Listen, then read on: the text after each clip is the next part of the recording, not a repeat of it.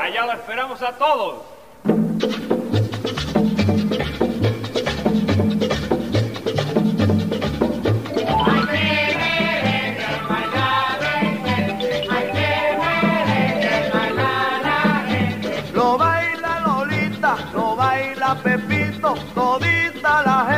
Gente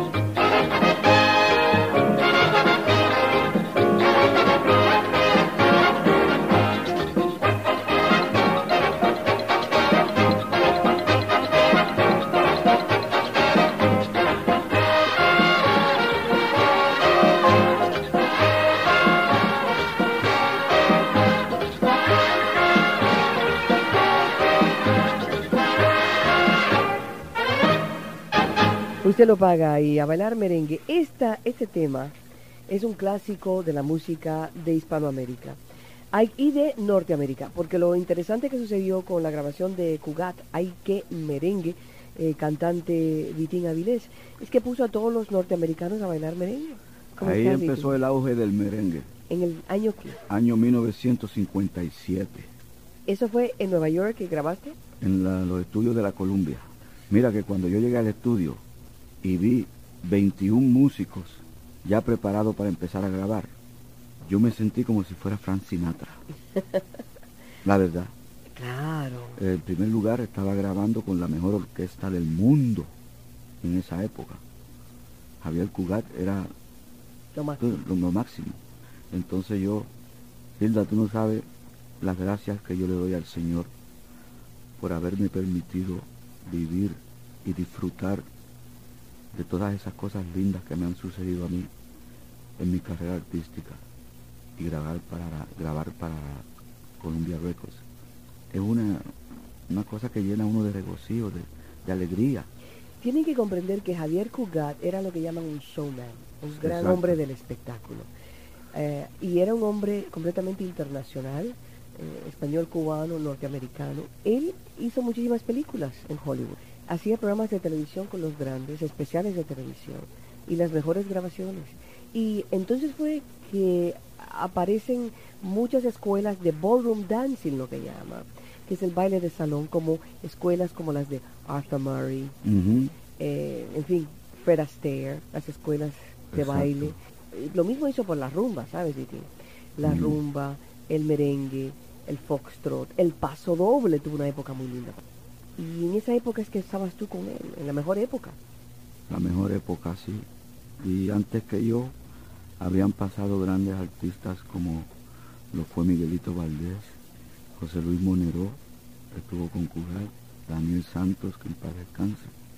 La verdad que fue una época muy bonita, muy bonita. Yo la disfruté mucho. Tito Rodríguez cantó con él. Grabó discos con él también. sí. Ujú. Frank Sinatra grabó con él también. También. Ujú, Claro que sí. Eh, a mí me mostraron el disco, una de las primeras grabaciones de Frank Sinatra. El coleccionista que lo trajo dijo que era la primera grabación. Yo no sé. Él dice que fue la primera grabación de Frank Sinatra. Fue eh, con Javier Cugat. Con ¿Quién Javier sabe? Cugat. Dice, yo vi, vi el disco, decía Francis Sinatra.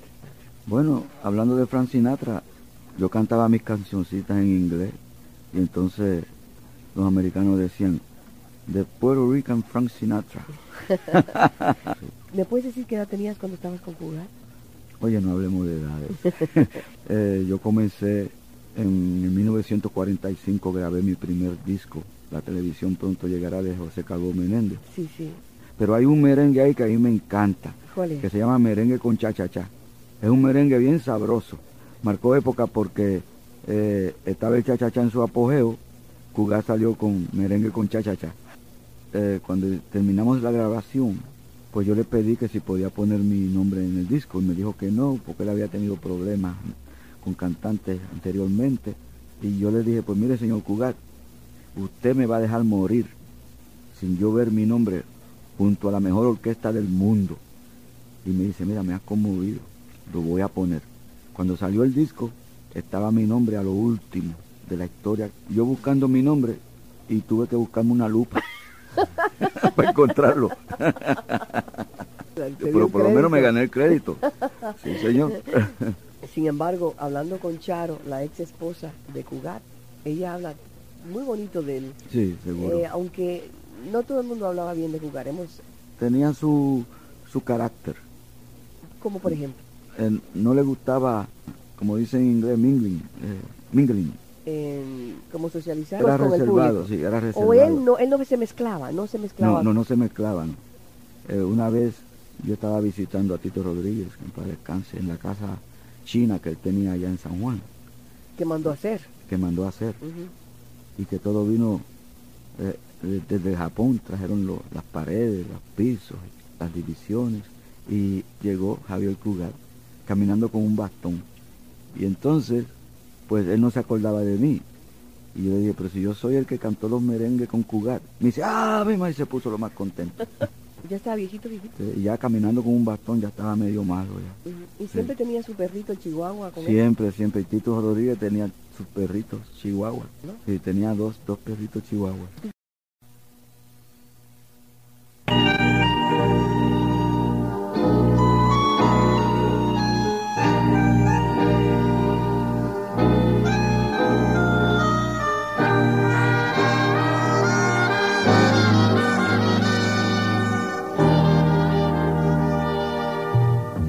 La persona importante. Aquí en mi vida eres tú, la que va por delante, igual que un faro de luz. Y aunque vengan amores. Que se parezcan a ti, rechazaré imitaciones. Tú eres la dueña de mí. No habrá quien pueda ser dentro de mi querer, tarde, noche y mañana. No hay quien tenga el poder de causarme placer como tu amor que llama. Mi persona importante eres tú solamente, porque llenas mi vida con ansias de amar y al fin siempre me das toda la felicidad, toda la felicidad.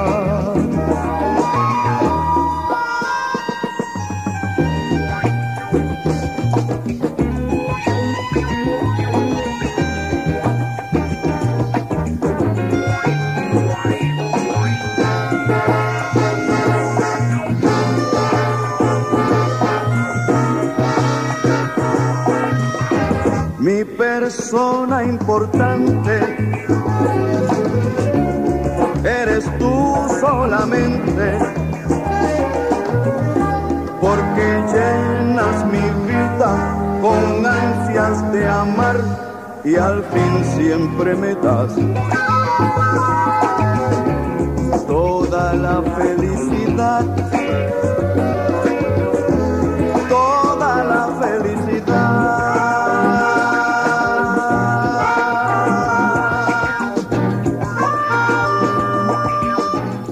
Eso es la persona importante de Currer Alonso y es Vitina Vilés, canta al amor. Pupi Campos era otra estrella de esa época. ¿Qué estamos hablando? ¿40? ¿De 40? Estamos hablando cuando yo llegué a Nueva York en el 45. Bueno. Eh, la primera orquesta que yo trabajé fue con Pupi Campos, Ahora, había un club muy famoso, La Conga. La Conga. ¿Dónde Ese era el, el más frecuentado por, por los latinos, los puertorriqueños. ahí, ahí tocaban Desi Arnaz, ¿no? Tocó Desi Arnaz y eh, artistas como Miguelito Valdés, Babi Capó, que en paz descansen. Oye, porque Mirta mira, Silva. Mirta Silva, eh, te voy a decir, se murió Cortijo, se murió Miguel Rivera, se murió Joe Valle, se murió... Bueno, yo estoy asustado. la verdad que sí. La verdad, porque ahora Pero lo- mi corazón, todos tenemos que ir. Pero qué mucho tú has hecho por este mundo para alegrarlo. Ese es el consuelo. De, de eso me siento muy satisfecho y también muy orgulloso porque visité 13 países, eh, incluyendo eh, Colombia, Panamá, Ecuador, Santo Domingo, Venezuela, eh, hasta París llegué yo a cantar mis canciones. Fue mi, mi primer trabajo como solista, estando yo trabajando con Charlie Palmieri, que en paz descanse, que también se murió. Ay, Dios mío, mira, no te lo digo, que yo estoy bien asustado, estoy yo. Porque es que se están muriendo todos los mejores amigos míos de la farándula. Y yo digo, Dios mío, seré yo el próximo. Pitín, Dios te dé mucha vida. Vamos a volver a Diosa Costello. Diosa Costello, muchacha puertorriqueña, Exacto. que era muy famosa, Muy famosa. pero súper famosa. Exactamente. Como vedette, ¿no? Era vedette. Y ella eh, cantaba, ¿dónde cantaba Diosa Co- Costello? Diosa trabajaba en los mejores lugares de aquí de, de la nación y, y ella pues estaba asociada con, con los judíos, ¿tú entiendes? Y cantaba en judío, aprendió a cantar en judío. Habanaguila y todo. Habanaguila, y- Mm. y, cantaba una canción que se llamaba Mama.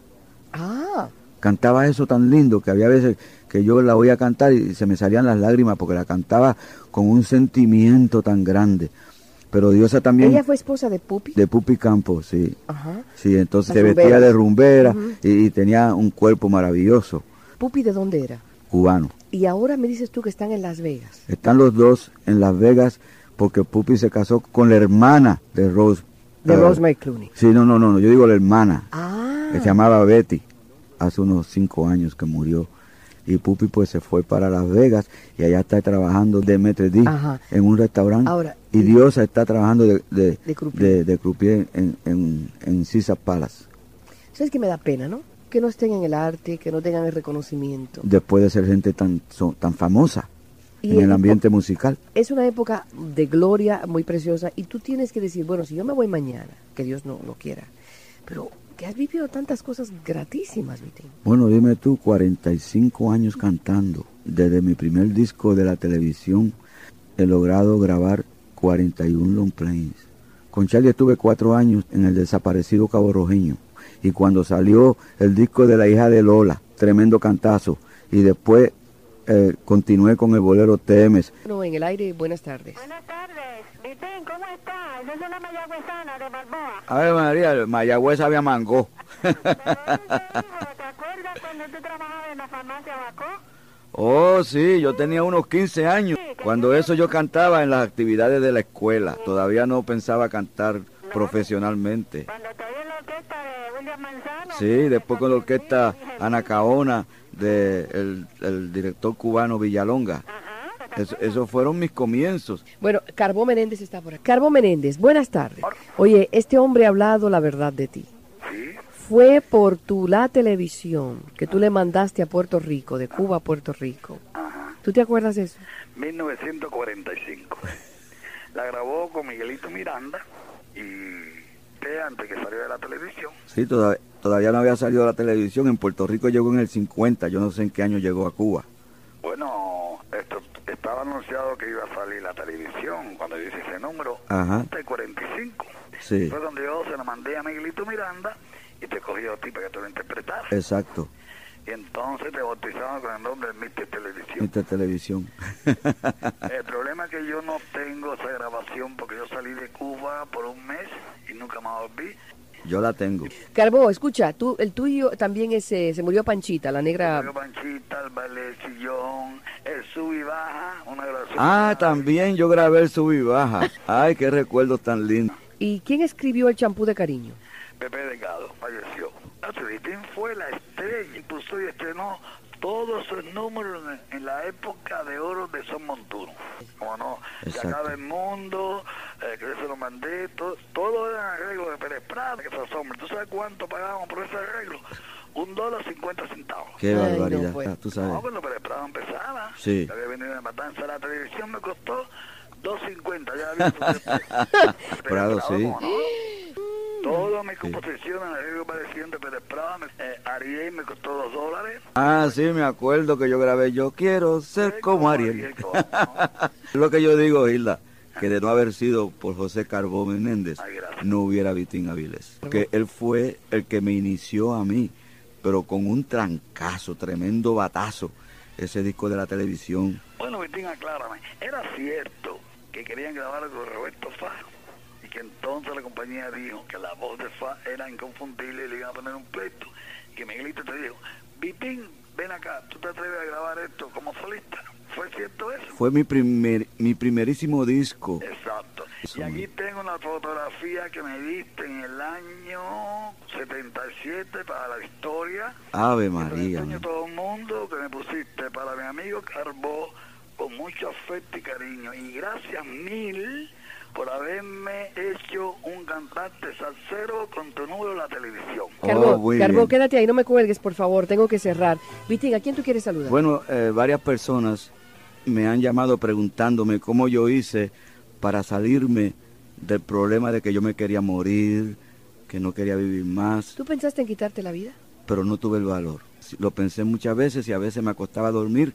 Cuando cerraba los ojos, le pedía a Dios No despertar. no despertar. Mm. Y mi consejo para todas esas personas que me están escuchando, que tengan sus problemas, que no pueden con ellos, porque hay veces que uno se siente tan abatido y tan derrotado, déjenme decirles que hay que buscar ayuda profesional.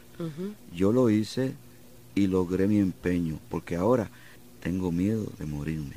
Y antes me quería morir. Y ahora lo que quiero es vivir, que Dios me deje vivir, porque la verdad es que la vida es muy linda, la vida es tan preciosa para uno estar deseándose la muerte por los problemas materiales. Démosle gracias a Dios que estamos vivos. Amén. Muchas gracias, Vitín. Hasta la próxima. Les habló amorosamente Gilda Mirós.